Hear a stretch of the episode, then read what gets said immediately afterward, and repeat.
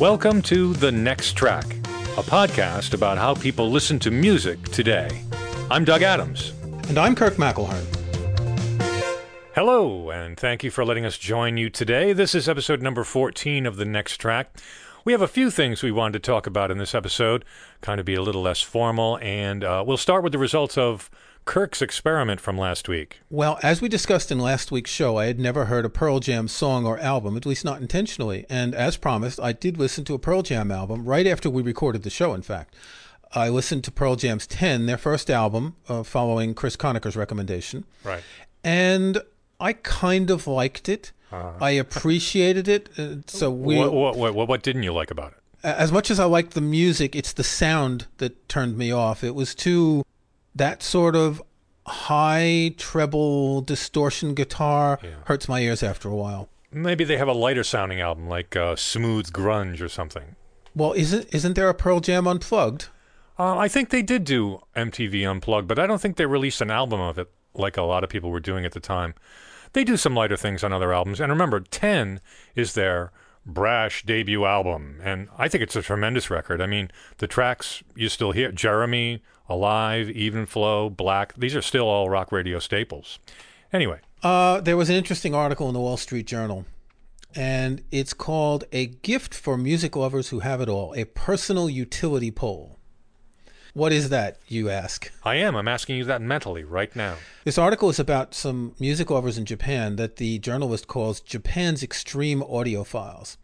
They install private power sources to generate, air quotes, pure electricity. And what's the pile of super logic behind this? So the logic is that the power supply isn't good enough, and the only way to get it right is to build your own utility pole with a transformer. It's not the pole itself that's the thing. It's the transformer right. here that, that really counts. Of course. And they interview an eighty-two-year-old Queen fan who spent ten thousand dollars to plant a concrete pole in his front yard.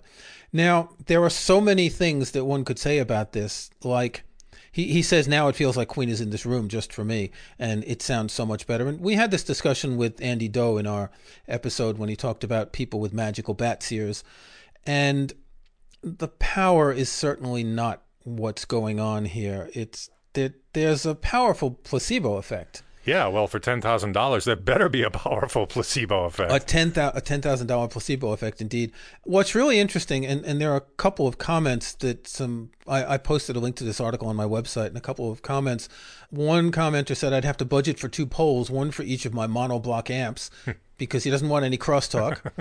um, another one said, the guy should install solar panels. That way he can fully control the production of electricity.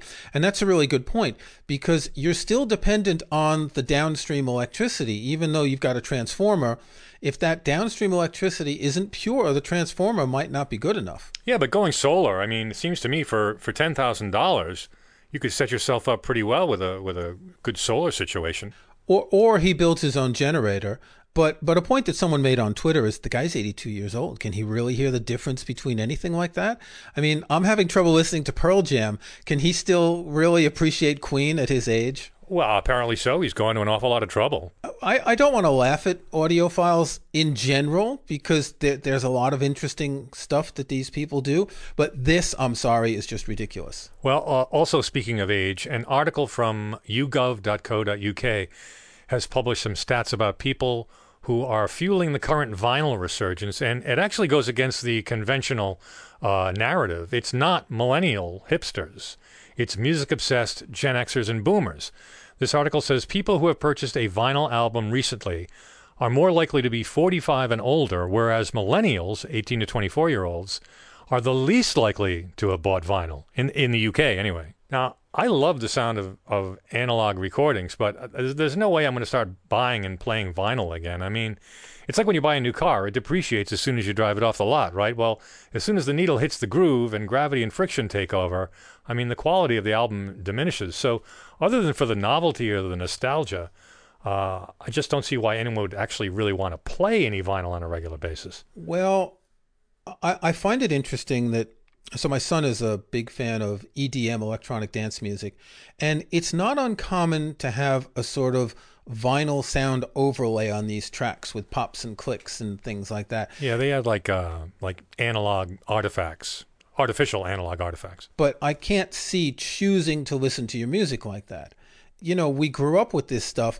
We put pennies on our tone arms when the things were really bad. I mean, we went to lengths um, with these cleaning fluids and cleaning brushes and putting books on albums to try and unwarp them and all. Remember all those things that you'd have to do? Oh, yeah. I, my bugaboo was uh, turntable rumble. Yeah. I mean, because I could hear people walking around the house through the speakers because it would come through the vibration of the turntable. And what I used to do was, like, I'd put it in a stand and then uh, throw a, like a big bag of sand at the bottom of the stand to keep the uh, kind of diminish the the rumble that would come through from vibrations around the house. Well, you'd have to buy one of those audiophile stands. Oh yeah, the floating magical pyramid turntable stand that makes the soundstage better and all that. Yeah, I, I have some vinyl albums, and the only ones I've bought are as collectibles or to support bands and musicians. And other than that, I'm I, I, I don't own a turntable. I won't play any of these. I, I, I also bought the last Brian Eno album on clear vinyl because it was a limited edition,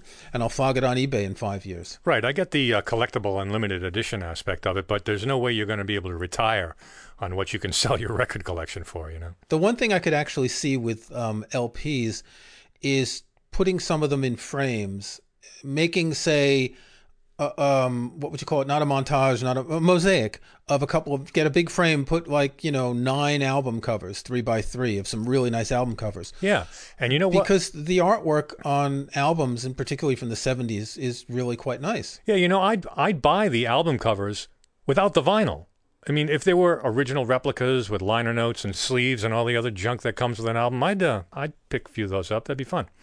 Uh, I don't know if the uptick in vinyl sales has to do with this. But Newbury Comics, which is, for years has been a very popular record store chain here in the Boston area and in New England, uh, and which has been closing stores over the past few years due to the decline in physical album sales, is remarkably opening a new location at the end of the month in New York, just outside the city. Uh, wh- where is this? Do you, maybe you know this area. Yes, this store is going to be in Roosevelt Field, which is a mall in Garden City, which is just east of Queens, basically. Uh, I used to go there. My mother used to go there a lot. I think she would go there for the Bloomingdale's. Well, that, that sounds somewhat upscale.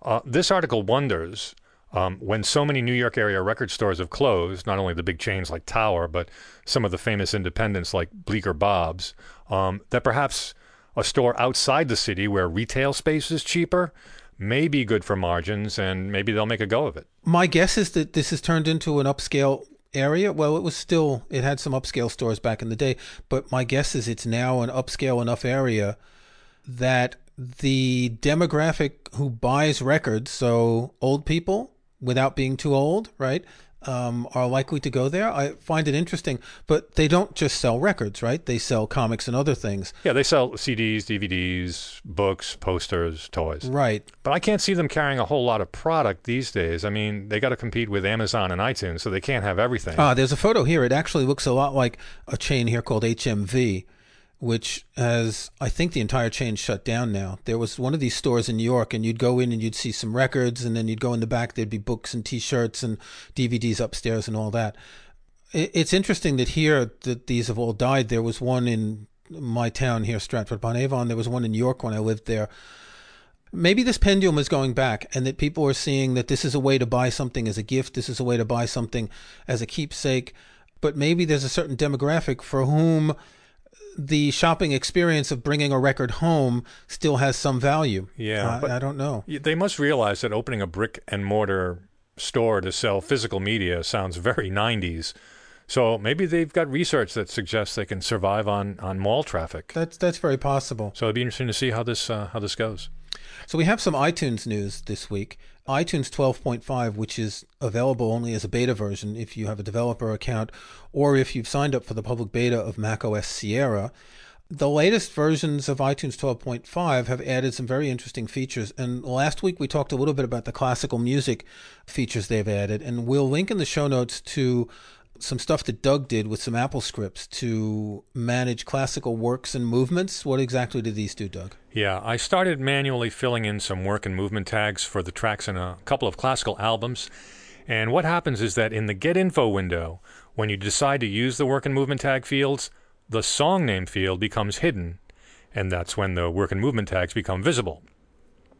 Now, most of the stuff that I wanted to use in the work and movement tags was already in the song name tag. So what I had to do was toggle the song name visible, select and copy the text I wanted from it, toggle the work and movement tags visible again, and then paste the text, and then go to the next track. I just said next track. Toggle the song name, copy, toggle back, paste, next, rinse, repeat, all the livelong day. So I wrote a couple of scripts that will let you edit the song name text and apply it to either the work or the movement tags without all the clicking and the dancing. And oh, and uh, one of them also increments the movement number tags.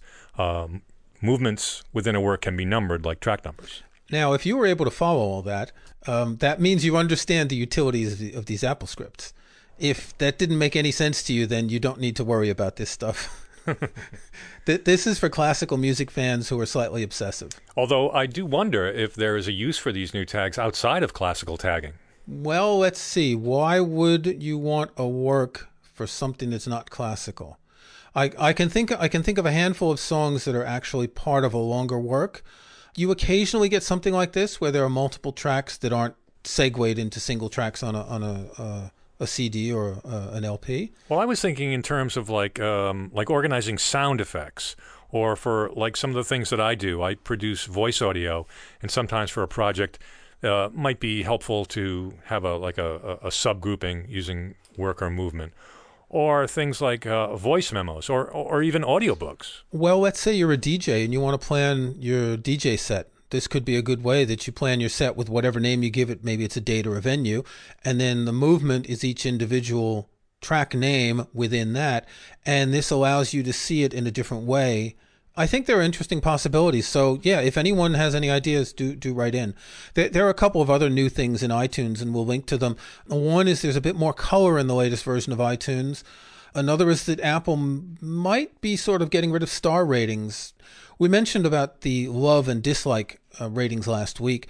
In the i O S ten music app, you currently can't use star ratings anymore, and so they haven't disappeared from iTunes, but they seem to be, as developers like to say, deprecated, that they won't be the main way that people are expected to rate tracks. Yeah, in the new beta, you can turn stars off, but you can't turn the hearts off. So the other big change in iTunes twelve point five is lyrics. Um, this is something that Apple's, I don't remember if they've expressly said this in the past or if they've just hinted on it. The latest beta of iTunes twelve point five has lyrics available, and the latest music app in i O S ten also has lyrics. We'll link to an article on my website where I have some screenshots. Basically, the up next button, which is the one to the right of the iTunes L C D. Open parenthesis. The iTunes L C D is that bit at the top center of the window that displays the track name and the time and all that. Close parenthesis. The up next button now has three tabs: up next, history, and lyrics. And if you happen to be playing a song where Apple can provide lyrics, it will fetch them from a server. We don't know exactly where. Now, if you've already added lyrics to your songs in your library, it will also display them. Which is great, because I don't use the lyrics tag for lyrics. I put other stuff in there, so I don't want Apple overriding my lyrics tag with lyrics. Right. And so those of you who have been obsessively adding lyrics to your tracks, even though you never look at them anyplace, you will now be pleased to know that they have some value. In addition to seeing the lyrics from the up next button, you can also see them by clicking this same button on the mini player window. So the mini player window can float over other windows, so you can have the lyrics display even when you're not looking at the iTunes window. Yeah, and when the song changes, the lyrics change, just like the artwork. So that so that does make it practical. So in i O S ten, if you tap the little ellipsis button in the player, what do they call that, the now playing screen or whatever, and you scroll down and you see a lyrics option and you tap that and the lyrics display. Now, you may remember previously on iOS, you would just tap the album artwork, and if there were any lyrics, they would display then. I kind of wish they displayed when you tap the artwork now, because it's one, two taps to get there, whereas before it was just a single tap. Do the lyrics stay visible when the song changes in iOS?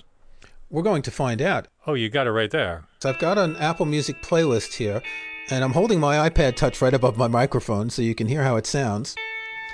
And I have the lyrics displayed, and I could read along with them as um, Jeff Buckley starts singing. Well, I heard there was a secret chord that David played and it pleased. Now, if I go to the control center and I press the next button,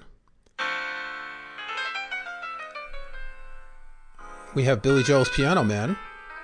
And if I go back to the lyrics display, it doesn't display, it doesn't display the lyrics. So I still see the Hallelujah lyrics. However, if I close the lyric pane and I tap the ellipsis and I tap lyrics again, then I do get the lyrics. So unfortunately, it doesn't play along um, as you change tracks. Well, it's beta, so maybe... It is a beta, right. Now, now that they're listening to this podcast, they'll, oh, we got to fix that. Yes, um, please. Uh, I know some people from Apple do listen to this podcast, and so if you're listening to this segment, we would really like to see the lyrics change as we go along, as tracks switch. So I think I think lyrics is a nice addition. I know most people don't care about lyrics, but I actually do. And it's not just when I'm listening to Bob Dylan's Desolation Row, whose lyrics I have been trying to memorize for a very long time, but... I was listening to some Ultravox songs this morning, and I'm a, a big fan of their first three albums, the one with John Fox, and I, I was actually thinking that, well, you know, I don't know all these lyrics really well, and some of them are extremely good. Calling cards of madness, pull the brass men from their knees, to petrify more images, to dangle just outside the reach. That's from The Wild, the Beautiful, and the Damned. And I actually did, I, I picked about a half a dozen Ultravox songs to listen to, and I pasted the lyrics into them, I'm not kidding. So... every once in a while, I do want to know what the lyrics say, because for the best of music, lyrics are poetry. You know, um, Spotify had lyrics for a really long time. They stopped displaying them in June or something. But I'm wondering why it took Apple so long to being able to get them. I'm sure it's a licensing thing, but as you say, if Spotify was doing it, then why wasn't Apple doing it?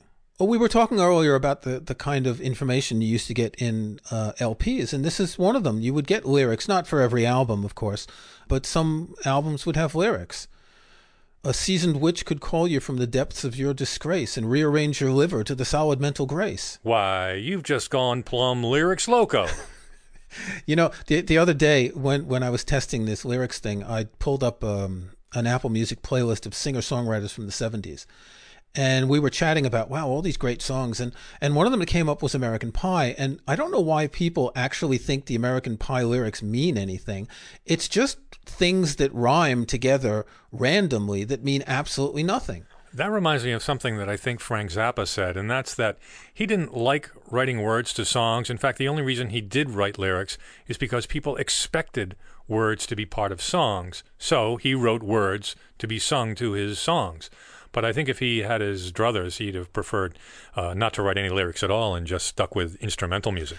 Yeah, if if we want to go into more obscure music, there's a Belgian uh, composer called Wim Mertens.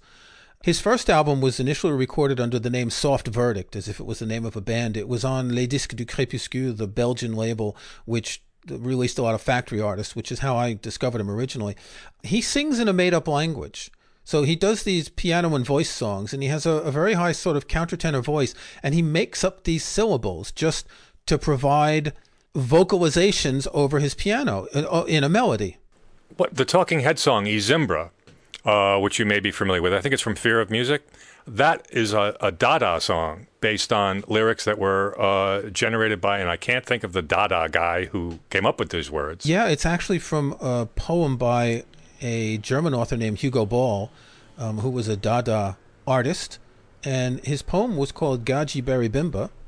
Very catchy name for a poem, actually, when you think of it. Gaji Berry Bimba. You know, great song.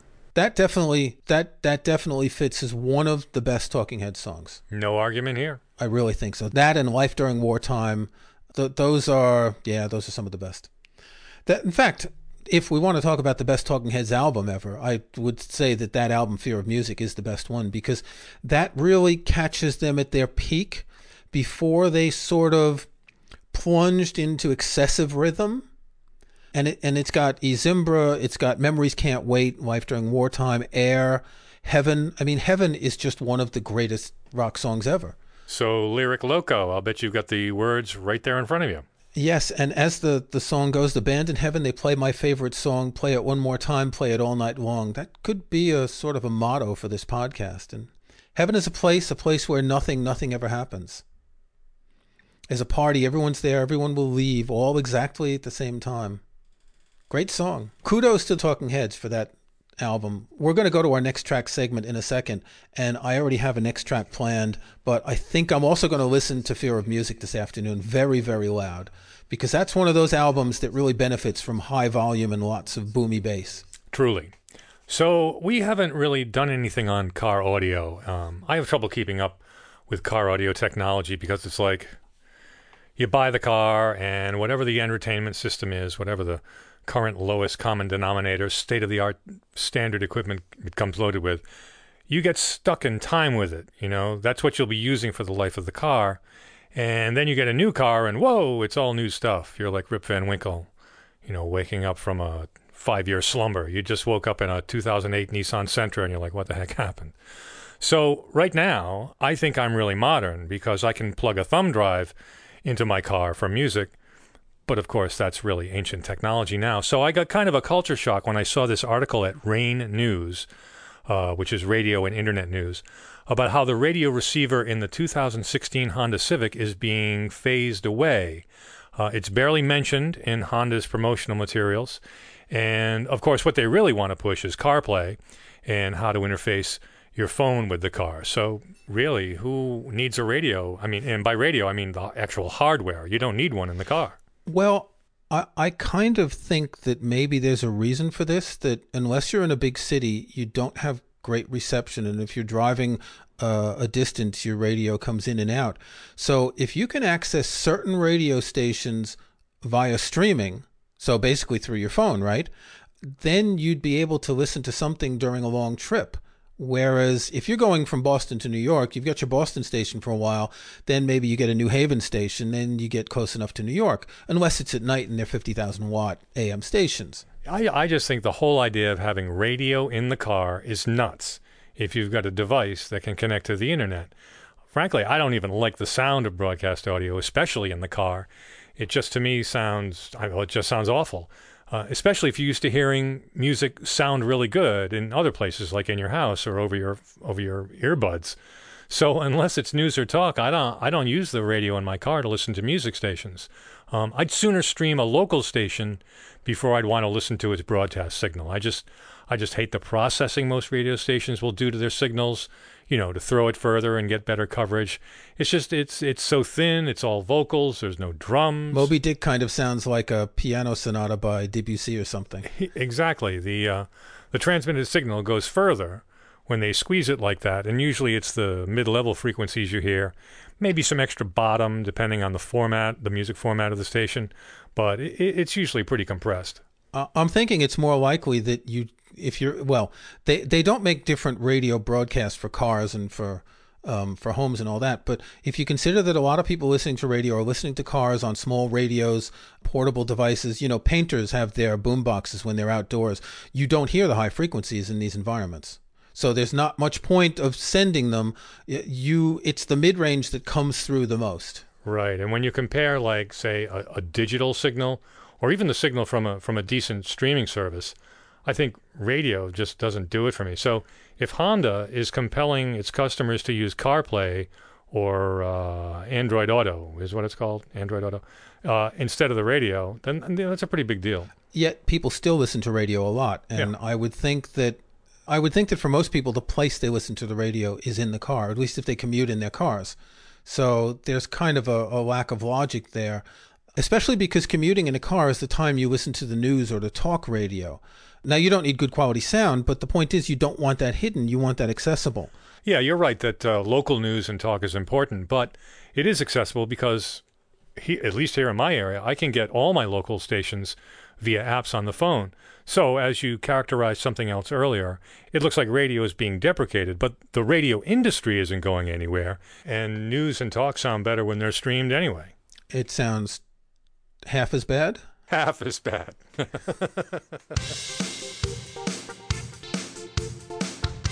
All right, it's time for us to tell you about our next tracks. That's the music that we'll be listening to next. Now, I remember the first time that I saw the movie From Dusk Till Dawn, which is a Quentin Tarantino, uh, Robert Rodriguez vampire movie. And as the end credits were rolling, there was some band playing something. And I remember thinking at the time, gee, they're really trying to sound like Z Z Top. Well, it turns out that it was Z Z Top.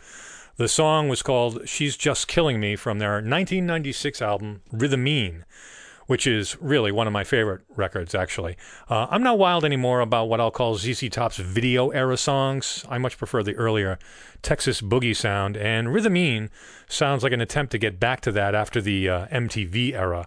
There are few, if any, synthesizers and samplers, and a much more reserved and minimal but tense electric feel. It's got a very clean sound. There patented double entendre lyrics and great Billy Gibbons guitar playing. All three guys are great, but it really does sound like a, a Billy Gibbons album throughout. It's rockin'. It's Z Z Top, Rhythmine. What do you got, Kirk? I have a new Grateful Dead recording, which I'm showing Doug over Skype here in video.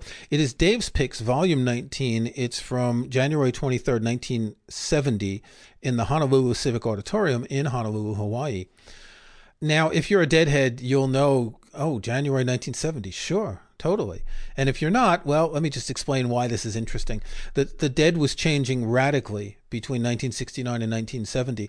In sixty-nine, they recorded their album Live Dead, and in the early months of nineteen sixty-nine, pretty much every concert they did, they would play Dark Star, Saint Stephen, The Eleven. These were things that they were going to put on the album, and this was their core repertoire.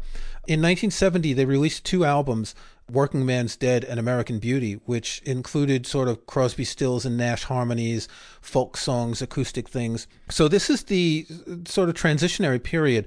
This is one week before Tom Constantin left the band. He'd been playing keyboards since nineteen sixty-eight.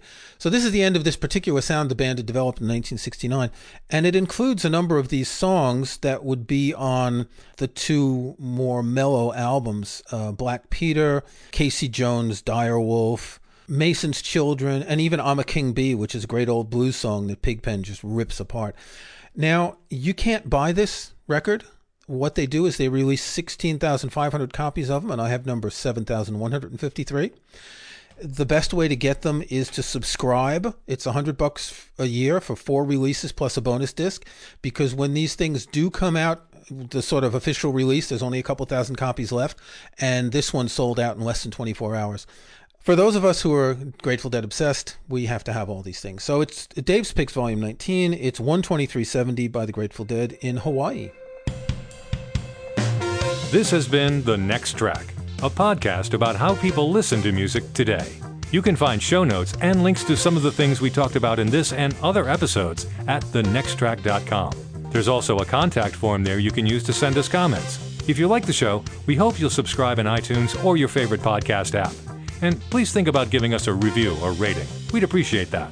I'm Doug Adams, and for Kirk McElhern, thanks for listening. We'll talk to you next time.